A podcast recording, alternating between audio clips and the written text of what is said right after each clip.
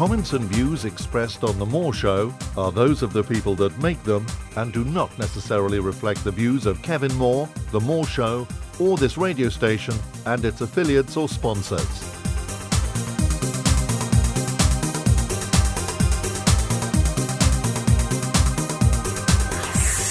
Hello, I'm Kevin Moore, and welcome to another edition of The Moore Show, which is sponsored by the UFO Matrix magazine. On today's show, I'm about to be joined by the UK's leading psychic medium, Colin Fry. Now, Colin was born in 1962 and received his first message at the age of 10 and became a professional medium at 17. He has toured internationally and has his own television show, The Sixth Sense, on Living TV. He is the author of numerous books and one of the leading lights in the psychic mediumship world. Colin uses his spiritual knowledge to offer life changing advice and support to people, providing sensible, down to earth explanations about the strange world of the paranormal and supernatural. Colin is also a certified medium with the United Spiritualist Church and in 2009 was made a patron of the World Federation of Healing. Colin Fry, welcome to the show. Thank you. Now, Colin, um, we are going to go over your books and, and, and your life work. Um, but first of all, I just want to start at the beginning. When did you become a, a medium? Were, were, you born a medium? Oh, I, I, think if you've got the ability, it is something that you're born with. I mean, um, throughout childhood, you know, uh, thankfully I had, you know, parents that didn't make a big deal of it. Um, and I think probably with children, it's probably best not to make a big deal of it, treat it very, very normally. Um, I think probably I was in my early teens when I realised that I was meant to do something with it. Um, I went into my first development circle when I was 15, and I started uh, working on platform in spiritualist churches when I was 17. So consequently, this year it's what 32 years I've been a working medium. 32 years, right? Okay. So, what was your first sort of experience then? Um, I don't remember the first experience, but um, the, the one that always stands out in my family's mind is one Sunday afternoon informing my grandfather that his mother, my great grandmother, had died and gone to heaven. I'd have been about three years old then. And um, the following day, my grandfather got a telegram which confirmed that at the exact time that I'd made this announcement, his mother had indeed passed away. Um, so that was the first instance that the family really sort of remember. I think for me, when it all started to make sense for me was when um, my my grandfather passed away, um, and I was having to stay with my other grandparents. And uh, he came and visited me and uh, sat on the bed, and I thought he'd come home from hospital. And so I went rushing downstairs to my other grandparents to say that Granddad had come home, and uh, of course by then they'd already had the phone call to say that he'd, he'd passed away. So it was then that it began to make sense to me that these experiences I was, I, I was having were what everybody else was calling the dead. Mm. So, was there any sort of history of uh, mediumship in your family at all? Well, apparently so. And this didn't come to light until many years later. Um, I think I would have been in my early 20s when my mother and I visited a very elderly great aunt of, of my, um, my, uh, my, my mother's who explained that her own grandmother had been a medium. Um, so there seems to be a little bit of a history of it in my mother's side of the family. Right. Okay. And I understand that your mother was quite supportive of your of your gift as at an well, early she age. Took the sens- she took the sensible approach. You know, it was like that I would, would come out with these statements and these observations of things that I was experiencing, and uh, she just treated it sort of like very normal and matter of fact. And then when I got to about 13 years of age and she realized it was something that wasn't going to go away, um, she began to start helping me to understand it and to develop it. And then when I got to 15 and she realized you know, she could, she'd taken me as far as she could take me, um, she put me into the hands of a, uh, an elderly medium um, in a, a, town near where we live, um, who then you know took me to the next stage. Okay, and was that um, was that medium? Was that Leslie Flint? No, no, no, no. Les- Leslie was someone I met many, many years later. Um, right. Yeah. Okay. So let's let's just jump forward there. Let's jump forward to the time that you meet Leslie Flint, and what influence did he have on your on crafting your skills? Well, I mean, when I when I first met Leslie, I, would heard that you know, Leslie was a well-known medium within the spiritualist movement. You know, not just in Britain, but you know, around the world. And you know, so, so he was sort of like a bit like, a bit like a hero figure. You know. And, you know, I kept hearing from people saying that they'd been to Leslie Flint seances, and, you know, so I was quite envious. And then uh, an offer came up for me to attend one of his seances. So I was very excited and uh, went along and we sat in this room and um, in this darkened room. And, and on the first occasion, nothing happened. Uh, I was very disappointed. Um, and then about six months later, um, I, we got all got in, that group all got invited back again. Um, because Leslie would always say, you know, one in ten of his his his group um, seances were, were blanks. You know, nothing happened. Yeah. Um, and so we went along again, and um, we were sitting there in the in the dark, and all of a sudden, my grandfather started speaking to me, um, and uh, his voice, everybody heard it, and uh, my grandfather spoke to me about things that um, only I knew about, um, things that were personal between me and him, um, and I think it's probably one of the most profound spirit communication experiences I've had in my life. And then a number of years later, um, how my relationship with Leslie Flint developed at the end of his life was I was doing some trance uh, demonstration evenings in Brighton. And when I came out of the trance with this group of about 80 people um, that um, had been arranged to attend this group meeting, um, the lady that used to organise the meeting, she said, oh, it was very interesting tonight. She said, Your Magnus, who's my guide, she said, stood aside and let somebody else speak to someone in the in the in the group. And I said, oh, what did you say? Well, I can't really remember. She said it was something about photography, and they were having a conversation. So I really didn't pay a great deal of attention to it. It was, you know, quite a personal conversation Yeah. between the communicator and the recipient. Thought no more about it. And about two weeks later, I got a phone call from the actress uh, Carol Hawkins, um, who used to be in the Fenn Street Gang, and she'd appeared in Carry On films, and she's we'd become sort of on friendly terms. And um, she said, um, Leslie Flint would like to meet you. And I went, oh, that's nice. And I said, to her, and she said, uh, no, no. She said she wants he, she wants he wants you to sit for him. I thought, you know, this was like you know, like your hero being asked, you know. So um, we went along to his house. He was quite elderly and quite ill at the time. Um, and his uh, the previous year, his companion had passed away, which had left him very devastated. And we met there with a group of his personal friends, and um, Leslie was brought into the room, and he looked very frail and very tired and very ill. And I just kept thinking, oh, this is a huge mistake. We shouldn't be doing this. He's too ill. And we went into the seance room, and um, and there was a reversal. Um, his friend companion Bram came through and spoke to him um, again about very personal things through my mediumship, you know. And then Leslie sort of afterwards sort of was very excited and a you know complete transformation of this sort of rather frail old man. He grabbed me by the arm and he dashed me down the stairs into his study, and he said, "I knew Bram wanted to communicate to me through you." And I said, oh, well, why is that? He said, well, he has done already. And I said, no, I don't think so, Leslie. I think I don't know why you think that. He said, no, he has. And he played this tape recording of this trance sitting from months beforehand. And he said, that voice, that's Bram speaking to friends of ours. And in the communication, they'd said to him, do you have a message for our mutual friend?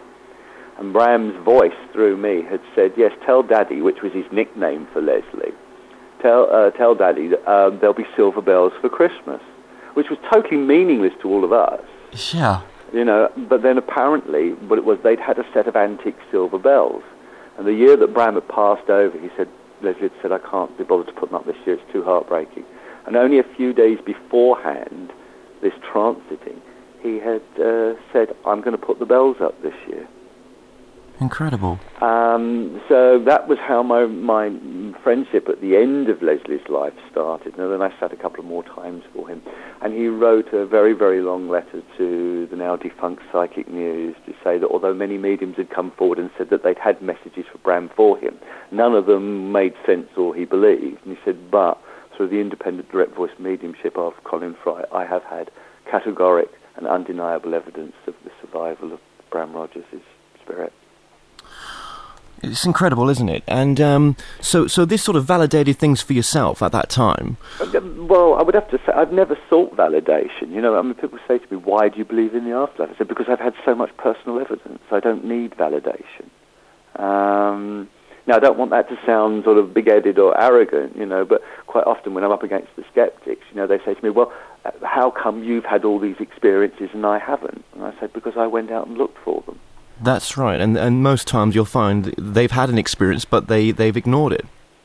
Or it is one of the things that I find with a lot of the skeptics that I encounter, you know, especially what I call the professional skeptics, is they're such angry people. Yes. Um, you know, and it's and I've often said to them, why is it that what I do makes you so angry? And they come up with all the usual things, oh, it's fake, it's fraud, blah, blah. And I say, but, but, you know, and then I put the hypothesis, what if it isn't?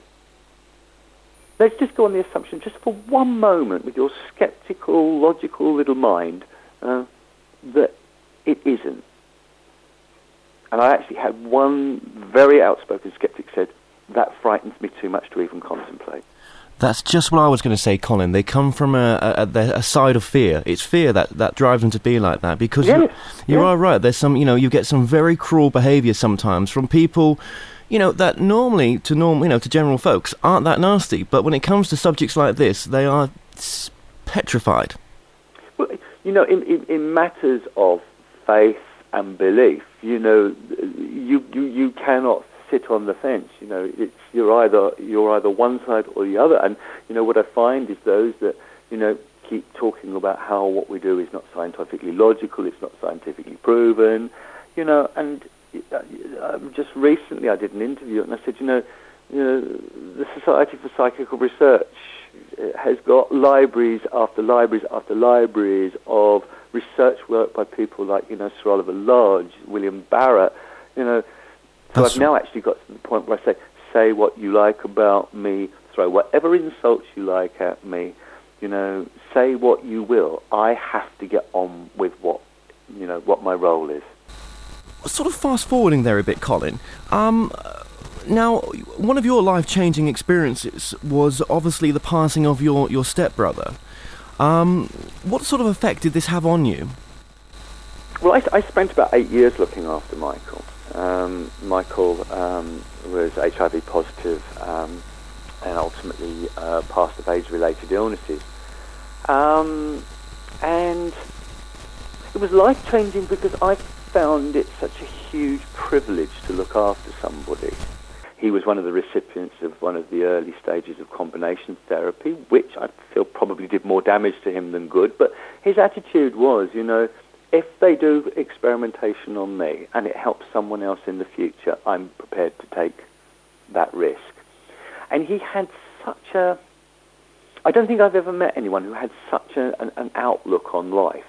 Um, I think it was him that probably had the most profound effect on me in having like a positive attitude to life and seeing life as something that is always an adventure and not a burden. Um, and you know, but he used to talk to me a lot about my, you know, my, my gift and my ability. And at you know, at the time, I was um, I was in retail management. I used to manage department stores and then carpet warehouses. And I really enjoyed my career, you know. And I used to work with my mediumship in the evenings and weekends and holidays. And he used to say to me, you know, one day you're going to have to make a decision. You know, you're going to have to make a decision about whether you follow this sort of like normal career path or you make your gift your career path. And I, I always used to say to him, Michael, it, it's not a career, you know, it's a vocation, and um, and it was on the day that he actually passed away. He passed away in my arms at King's College Hospital in London about half past two in the morning. And at half past eight, I was on the I was I was on the phone to my employers and saying, "I'm sorry, I'm not coming back." Um, and I went out on a limb. You know? And um, decided that I would dedicate the rest of my life to be um, uh, working as a medium and a healer. Would you, would you say you followed your passion there? Um, life's never boring. Um, I don't think I would find it challenging now to go back into, you know, a nine to five um, situation. Uh, it's uh, I mean, today to be able to sit here at my kitchen table and talk to you on the phone is a bit of a rarity for me. You know, it's I'm either just picking up one, one set of bags to leave or arriving home and putting another set of bags down. You know, it's uh, um, I, I, tend to spend about about 100 and, about 160 nights a year away from home. Um, so uh, you know, I'm on the go all the time. Well, we really appreciate you giving us your time today, Colin. Don't worry about that. Um, would you class your stepbrother's passing? Would you class him as maybe a hidden healer? Um, you know, I, I, I think if people sit down and they think about it, I think everybody, whether it is a friend, a family member, someone that you work with, everybody meets someone in their life who has some profound effect on molding the way they approach life. Now, I've been very fortunate in mine. I've met a number of people like that, Michael being one of them.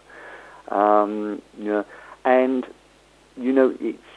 I always say that, that, that, that sometimes the challenge for people in this life, you know, in the in the earthly body, is it's a challenge to see the bigger picture. You know, of of the the, the path and the plan of your life. But once you've opened up to that, you begin to realize that all the people that you meet in your life that have some profound effect on your life, they're pieces of the jigsaw puzzle. They're, they're one more piece in place that helps you to see the bigger picture of purpose. And I, I, I'm glad that when I um, left school, an experience which I absolutely loathed and detested, I hated school, um, I cultivated the friendships of people that were a lot older than me. Um, and I began to see how all these people that taught me and educated me in my love of art, literature, um, philosophy, um, spirituality, friendship, they were all pieces that, that molded my outlook on life and gave me a slightly better view of the bigger picture. The one thing that we all have that we say that we try to protect the most and yet we abuse the most is our free will. Right? That is the one thing that, you know, if, if, if everybody doesn't like, nobody really likes being told what to do, to be being manipulated, and we, we protest that our free will is ours, and yet we neglect it or abuse it. Well, and I think you know, I, I personally think that you know, there's, you, there's lots of talk about what spirituality is, and you know, I'm I'm I'm the greatest defender of people's right, you know, to spirituality and spiritual belief or spiritualism even. But I'm also its biggest critic because one of the things that I find challenging with spirituality at the moment is so much of it is away with the fairies. It's airy fairy, it's too ephemeral, it, it can't be applied to the practicality of living an earthly life. And I couldn't go down that path. I couldn't go down that sort of fairy dust and angel's wings path. You know, for me, spirituality and how you apply spirituality in life has to be a much more grounded um, if you like, spiritual logic approach to life.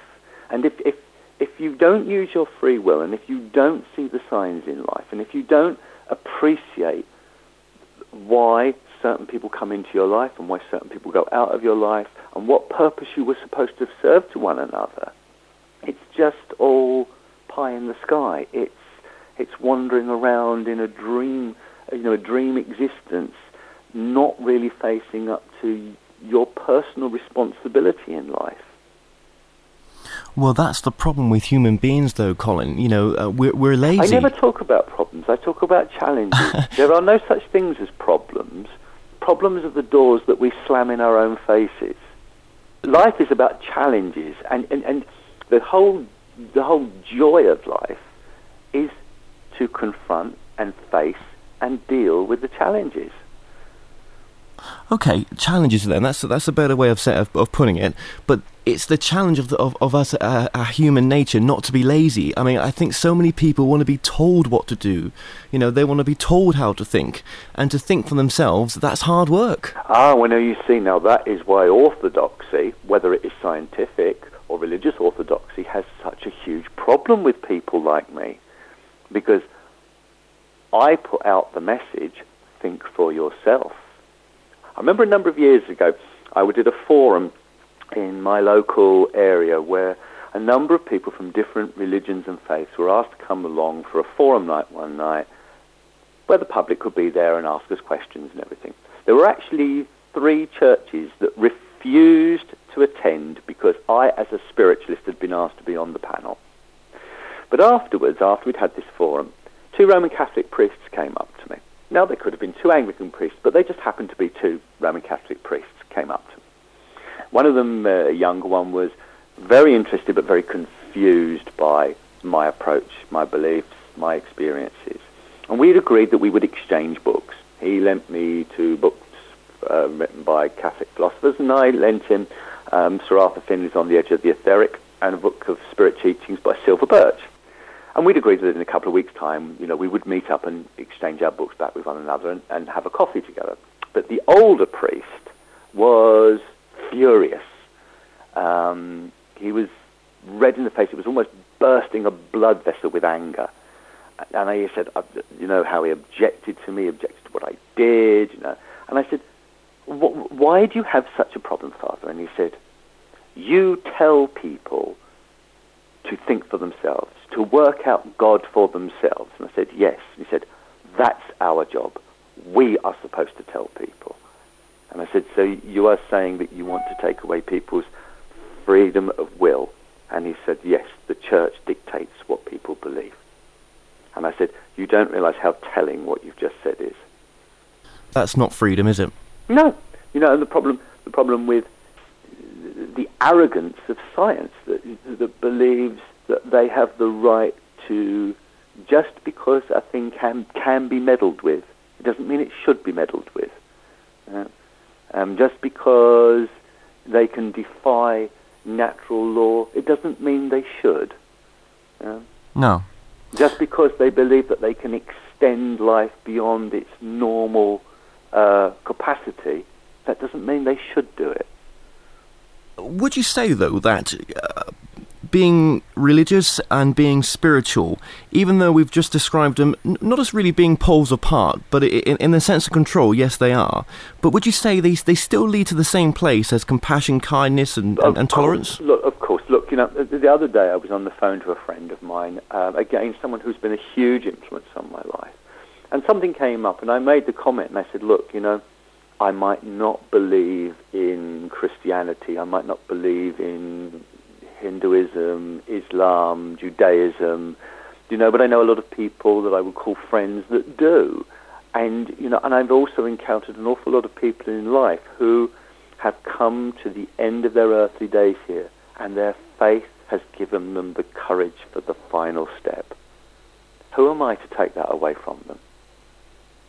You know, who are the, who, you know the, the, likes of you know the humanitarians that, that, that, are spouting off saying you know there is no God, you know this is all that there is, and anyone that believes otherwise is stupid or ill-educated, um, or you know living in the dark ages.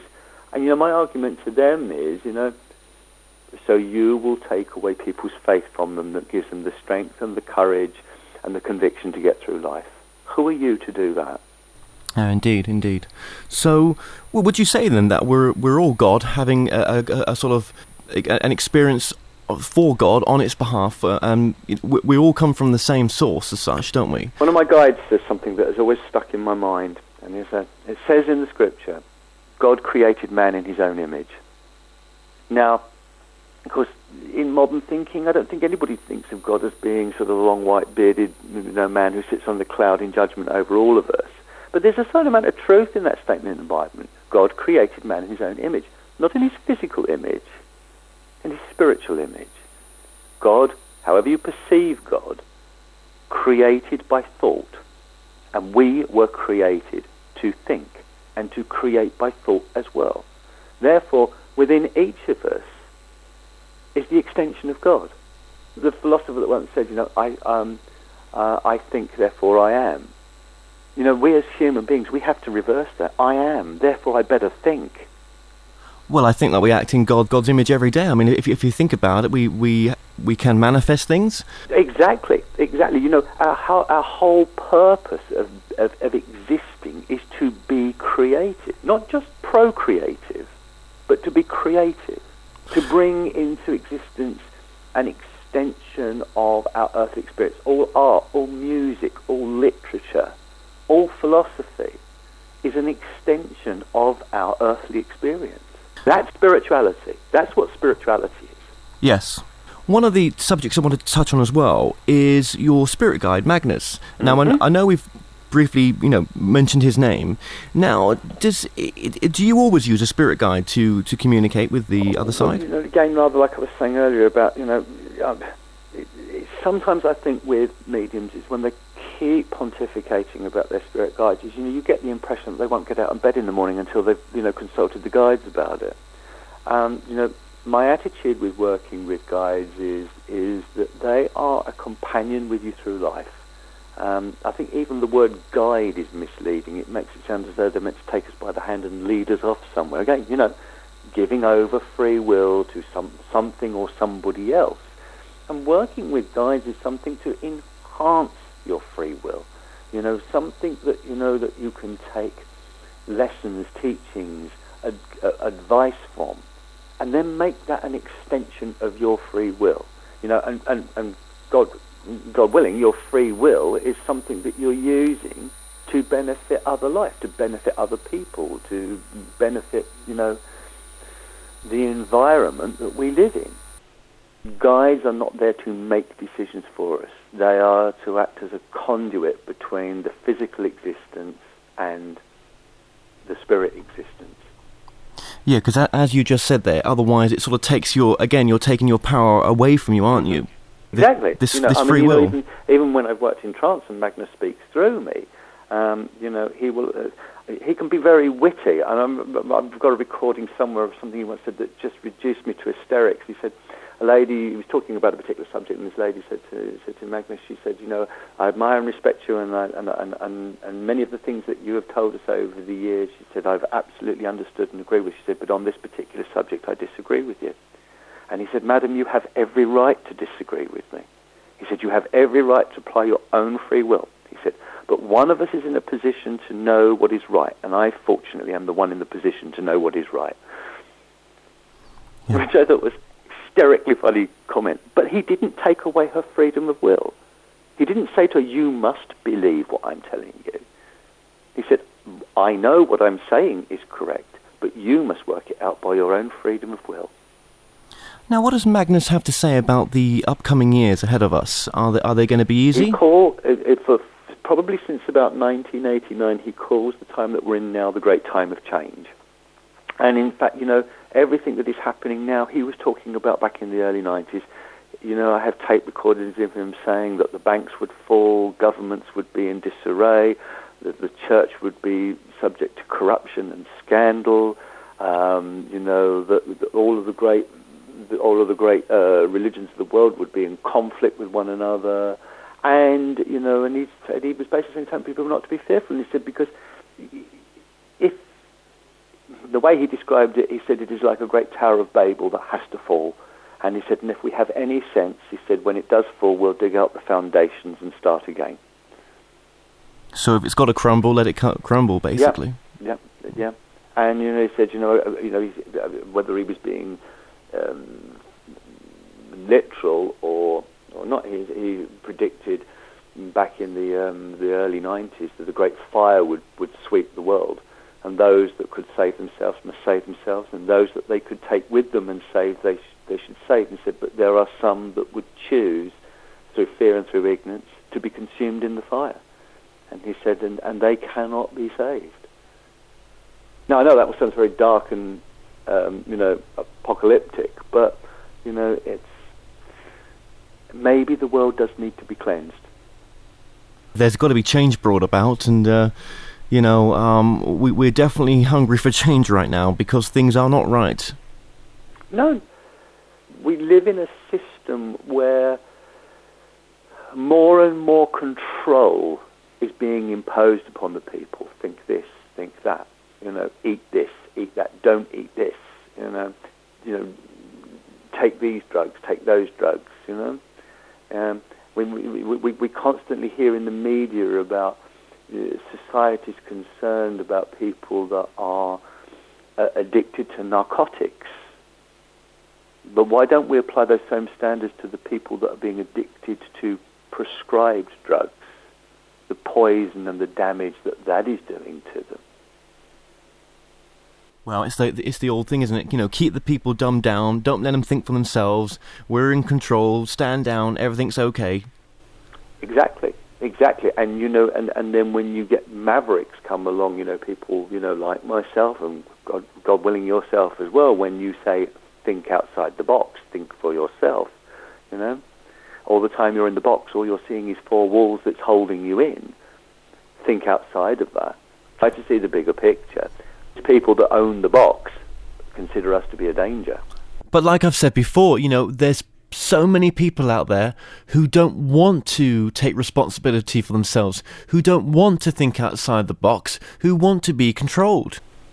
There are some people that the fire, that, you know, the fires of change will take because they, if, if they were asked to live free, if they were asked to think for themselves, if they were asked to be part of a balanced, harmonious, free thinking world, they would be lost. They could not live in a system where they were not being controlled. And that's the great sadness of what, you know, this wonderful thing that we call civilization has done. Um, it yeah. has taken away people's ability to think for themselves. Well, maybe hundreds of years ago we, we had things worked out a little bit better. I don't know. Um, neither you or I lived a hundred, hundreds of years ago. We live now. We live in the here and now, and you know, and, and, and it's and, and, and I think that you know that all I can do is just go out and and and say, you know, the, the, I can't be religious about afterlife. What I can say is, because there is a life to come, because this isn't just it, we do go on to something else. You know, that means that by being here, being in this stage of existence, which is supposed to be a learning and growing process for us, it comes with responsibilities. It yeah. comes with the responsibility that we have to get it as right as we can in the here and now to have any hope that we can progress onto something that will make us more than we are now. Well, hopefully, you know, through the power of our thoughts and and, and through the power of uh, of uh, of positive thinking, you know, we can create a new world that's um, you know is going in a in a positive. we can create anything, Phil. Yeah. With, with with the will to do so, we can do anything. You know, we go back to what we were saying earlier on you know, if we are an extension of God, we can do anything. Yeah, people power. Yes. Yeah. Well, one um, area of uh, of your books that I wanted to touch on as well, Colin, is um, obviously the passing of a loved one. Now, um, there'll be you know listeners tuning into this, and uh, they've um, you know obviously lost someone very close to them. Um, are their loved ones always around when they've passed? Well, I ask people to be logical about that. You know, yeah, I'm using the word logic, which I don't very often use, but be logical about it. You know, in in earth, you know, my mother, bless her, I love very much. Still, this side of life. If my mother was with me constantly, I'd send her to the spirit world.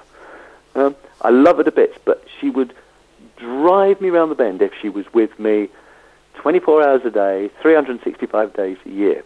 The reality of existence is, of course, is that even with our closest loved ones, our closest friends, the people we love the most dearly, we are not with them constantly. We're not one another's shadow. Um, the fact of the matter is, is that we go off and run our daily affairs. We go to work. You know, even with a partner. You know, if, if you're lucky, you meet up in the evenings when you get home and spend a few hours together. Your weekends, your holidays. You know, um, and you sleep together. Um, but the reality is, is that you're not with one another constantly. So when people pass over into a spirit existence, the missing the physical company, of course, is understandable, and that process of grief we all have to go through. But then to think that, you know, that a loved one that has moved on to live in a, a, new, a new state of existence in which eventually you will join them is then going to be with you constantly, 24 hours a day, every second of the day, is unrealistic because they have roles and functions to perform and to undertake in this spirit existence that I have now. And rather like, you know, a family member that comes to visit on high days, holidays, weekends, and evenings, they will come and visit. But you can't realistically expect them to be there 24 hours a day because they wouldn't have done that even when they were on this side of life. Um, so I, I try to encourage people to think about how when a loved one has passed over and when you've had that normal and natural period of grief, you then have to start a process, or should start a process if you can, of trying to look for the signs of how they're still connecting with your life. Recognize the power of your own perception in your own mind. You know, so, you know, a lady said to me the other day, she said, Colin said, the other day, she said, I was thinking about my husband a, great deal, and she said, it almost felt as if he was in the room with me. She said, do you think that's possible? I said, well, my darling, that's what your mind was perceiving at the time. That's what your emotions and your feelings were sensing at the time. So why don't you trust that feeling and that emotion? I'm flattered that you would ask me for confirmation, but feel it for yourself because you did, but logic makes you dismiss it. Yeah, and, ju- and just because you can't hear their voice speaking out loud doesn't mean that your Can intuition. I ask you a question? Sure. Do you have a partner? I'm working on it. okay. All right. Have you had partners in the past? of course. And how often do you sit in a room of an evening, uh, maybe one watching the television, another reading a book? How many minutes, how many hours go by when you don't actually even speak to one another? And that's right, quite You're a lot. content that you're in the same space with one another. Yeah. Communication, we have a wonderful gift of verbal communication, but communication is, is, is, is more than just words. Communication is often just to feel comfortable in the presence of someone. Um, Yes. smile when you think about someone that you care about and love. Yes. Looking for the signs of connection between you and a loved one that's passed over is subtle, but it's often very subtle in earthly existence as well. And, and I, I would encourage people to remind themselves of the subtleties of communication between you and a loved one, even when they're here. And if you can remember the subtleties of those connections, you'll feel them much more easily from a friend or a loved one that has passed over. What about? I think in one of my books, I actually say when my partner and I first moved to a new house, we have um, uh, a tree in the garden, which we kept on calling the uh, the weeping willow, and um, we've been here about oh, I suppose about two years. One summer we were out in the garden, and my partner said, "You know, the weeping willow looks really, really nice this summer, doesn't it?" And I suddenly announced, I said, "It's not a weeping willow; it's a weeping silver birch." And he looked at me and said, How do you know that? And I said, My granddad's just told me. Ah. And it was but it was so subtle how it came into my mind. You know? And it's when it's when you you you wait for those or you wait or you seek those subtle moments of how they're there, you know? Um, and how you think about them. You know, I, I will often go out, you know, and was somewhere the other day, and there was something. We were, we were in a, an art gallery or a museum or something, and there was there was something there. It was it was a, a perpetual motion machine, which wasn't really of a great deal of interest to me, but I knew that it was something that would have fascinated Michael. So I stood there, and I observed it for a moment, and just felt him close to me. Hmm. And that's all it takes sometimes, isn't it? Just That to is all it takes. Just to That's be in, in tune with your intuition as well. Yeah. And- And you know, so often, you know, in my live, my live, uh, my live shows, people come up to me um, when I do the signing at the end of the evening, and they'll tell me stories about how they thought or how they felt, you know, that their husband, their loved one, or they'd seen a sign or something, um, they'd seen a sign or something. They said, you know, was that a sign from them? I said, please, it's lovely that you ask me, but ask yourself that question. If that's what it's felt like, trust it. Trust that, trust that experience, that feeling that it was indeed that loved one near to you, close to you. What would you say? Would you agree, though, that feelings are the only true fact? The only way I can answer that is that um, my former partner used to get very angry with me and he'd say he was a very, very logical person. And he used to say to me, he said, you know, you never do anything by logic. Everything you do on instinct and feeling and emotion. And I went, yes. And I said, and he said, I don't understand that. He said, there's, there's nothing logical about the way that you think or you respond or you react or you deal with situations. And I said, but it works.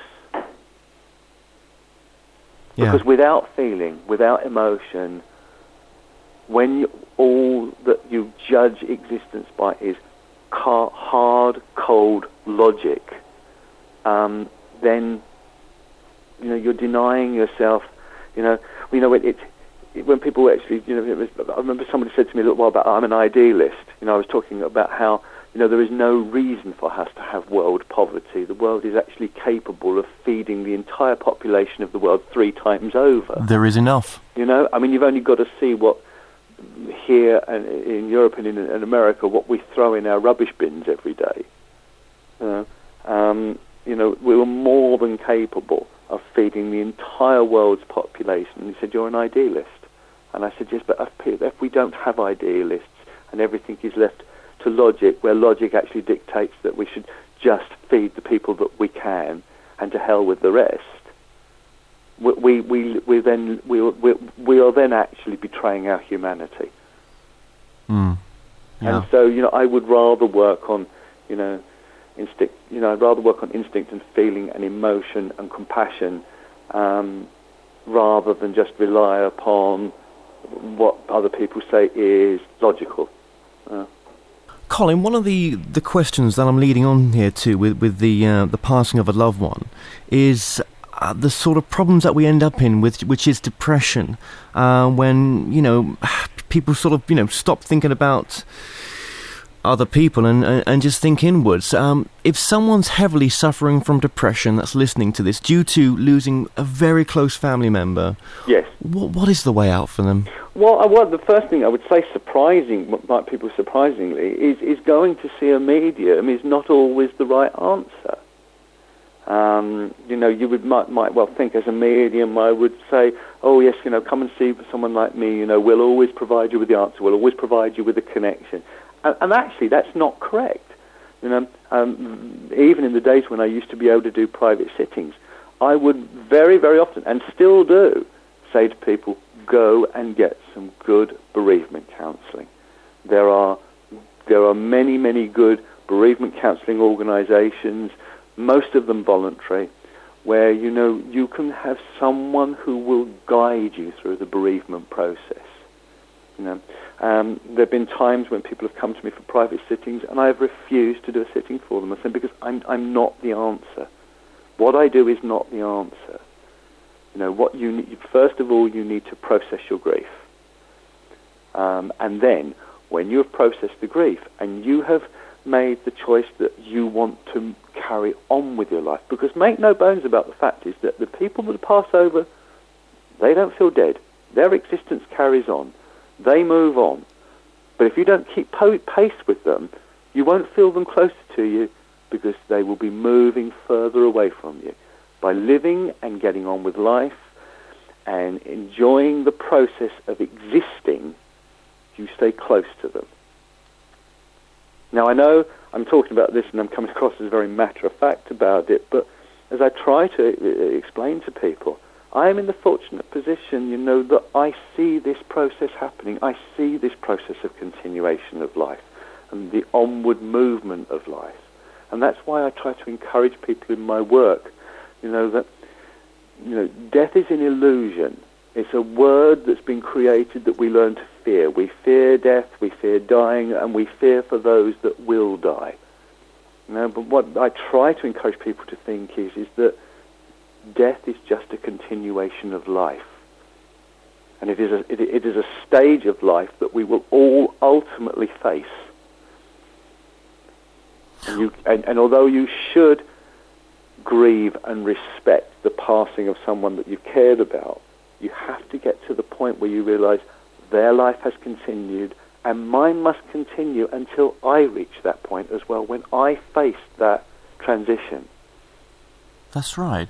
Uh, would you not say though that your loved ones that have moved on would not want you to uh, oh, not get on with your life? Absolutely not. Absolutely not. there's no way that they would want you to stop living, to stop existing.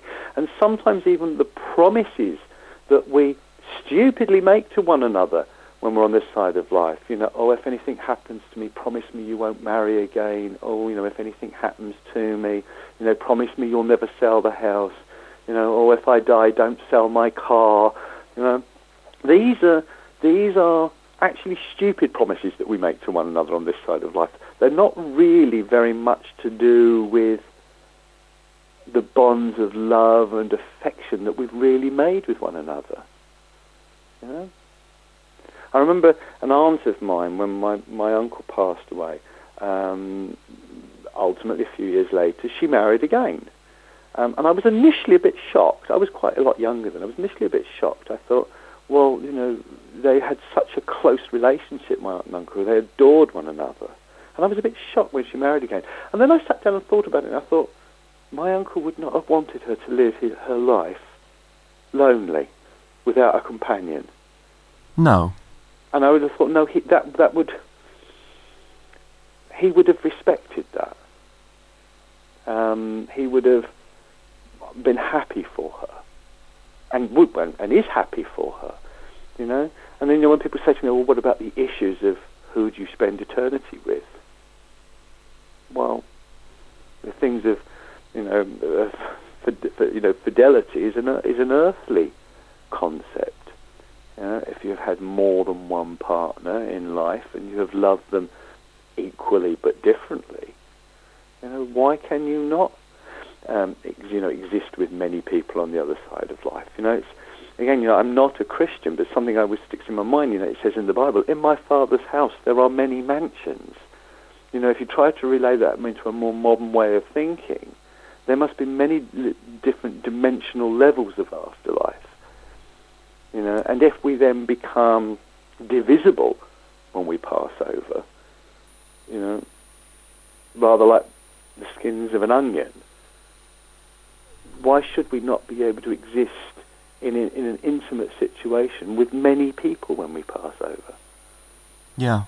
Well, that, that's the thing I hear from a lot of my guests, Colin, about this whole idea of multi dimensions and, you know, many, many as well. We're talking about um, many different levels. Yeah, it's just a, an, an incredible place, apparently, and uh, everyone's very busy.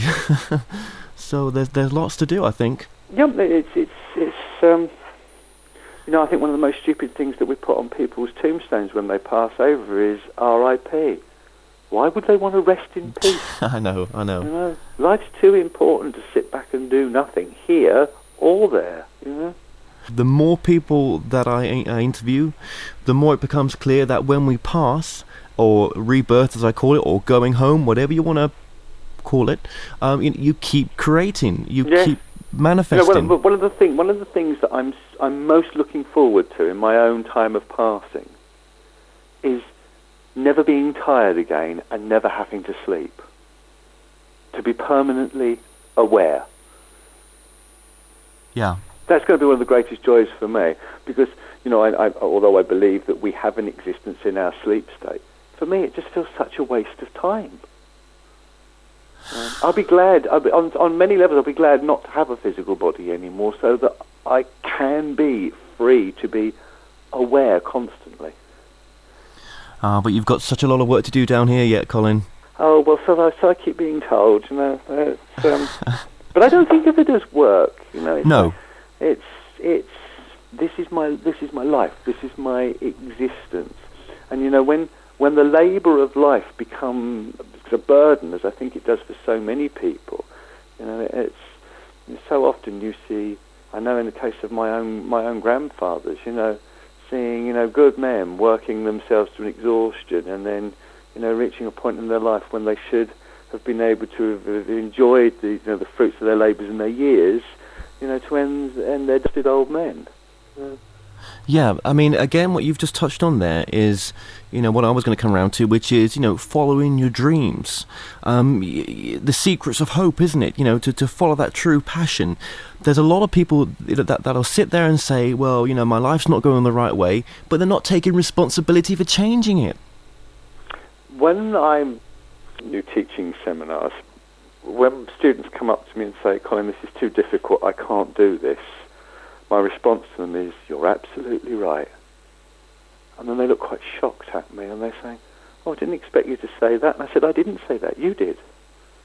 You have decided that this is beyond you, that you cannot do this. There's, and there is nothing I can say that will change that. But if once you have decided that there is nothing beyond you, you can accomplish anything. Yes. I, have so many you know views on what I think is wrong with society, and one of my, my biggest bugbears, going back from to my own childhood, is the education system. You know, and they always say you know that science fiction uh, predicts what will eventually become fact.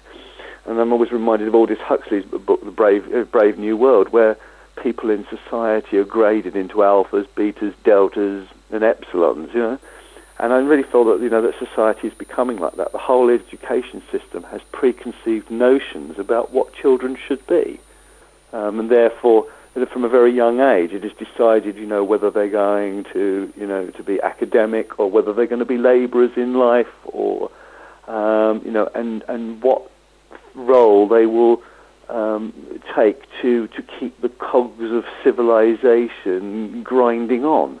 Um, there's no room for individuality, um, and you know, children that are individuals are often labelled as troublemakers, difficult to control, um, you know, educationally challenged, um, and in fact, actually, they're often the brightest, the most intelligent, the most observant, the most creative, but they are they are they are square pegs that society wants to ram into round holes.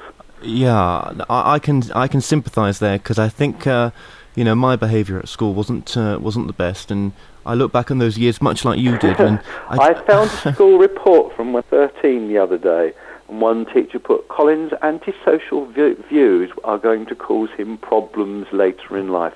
I'm so glad that I learned to be antisocial. That's right. That's right. Well, um, exactly. You've. Uh, if only she could uh, see you now, which I'm sure she is. well, I suppose it comes down to just you know, in life, you know, if you just project positivity, you know, ha- ha- um, n- no negative thinking as much as, as as hard as that is, um, you know, you can um, you can improve your life and others around you, can't you?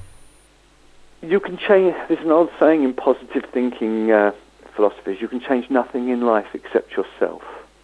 And if you change yourself and you evolve yourself and you develop yourself, the world has to respond around you.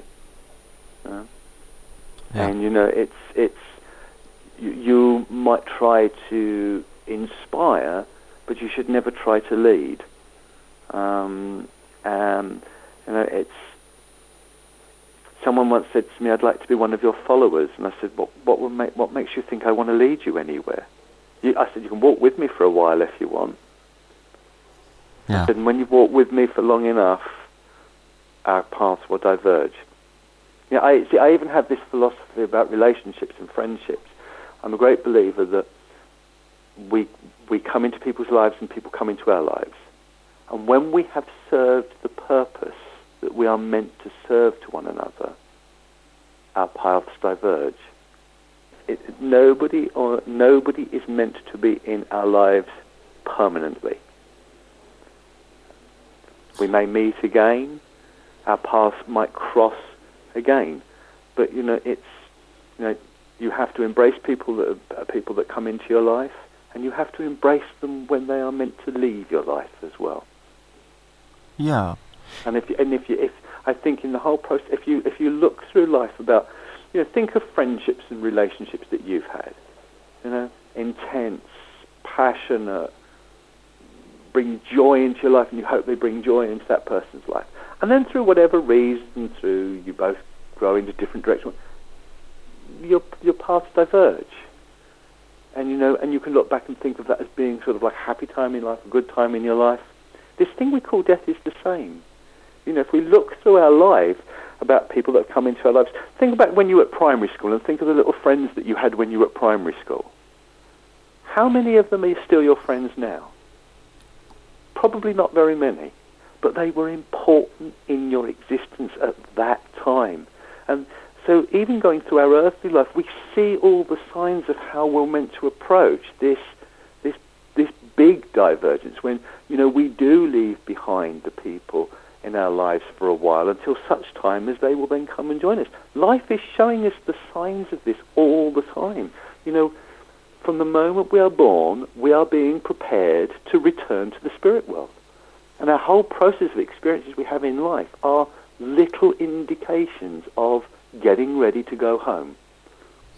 Yeah, it's it's a pity though, isn't it, that um, not all your exes, you know, you can be friends with, and uh, the ones that meant the most at that particular time, even though their journey with you has now ceased, and you you know you look at the bigger picture and it, it, it all makes sense. It's it is a pity sometimes that you can't remain friends, but um, not yet, but maybe you will. Maybe Yeah. you will at some time in the future, in a future, in another dimension, in another state of existence. yeah. And you'll, and then because they will have seen the bigger picture and you will have seen the bigger picture, you'll understand that purpose you were meant to have served one another at that point. So, Colin, I just want to say thank you so much for joining us today. pleasure. God bless. To find out more information on Colin Fry, go to colinfry.com or visit my site, themooreshow.co.uk, and look up Colin Fry under past guests. Well, remember that you can now join us on Facebook where there's regular updates on events happening, uh, upcoming guests, and also uh, just uh, regular news information as well. So just go to the Moore Show website just to join the Facebook group. Also, we have a TV show which is starting on Sky 201 and FreeSat 403 beginning on the 6th of June. So until next time, be safe.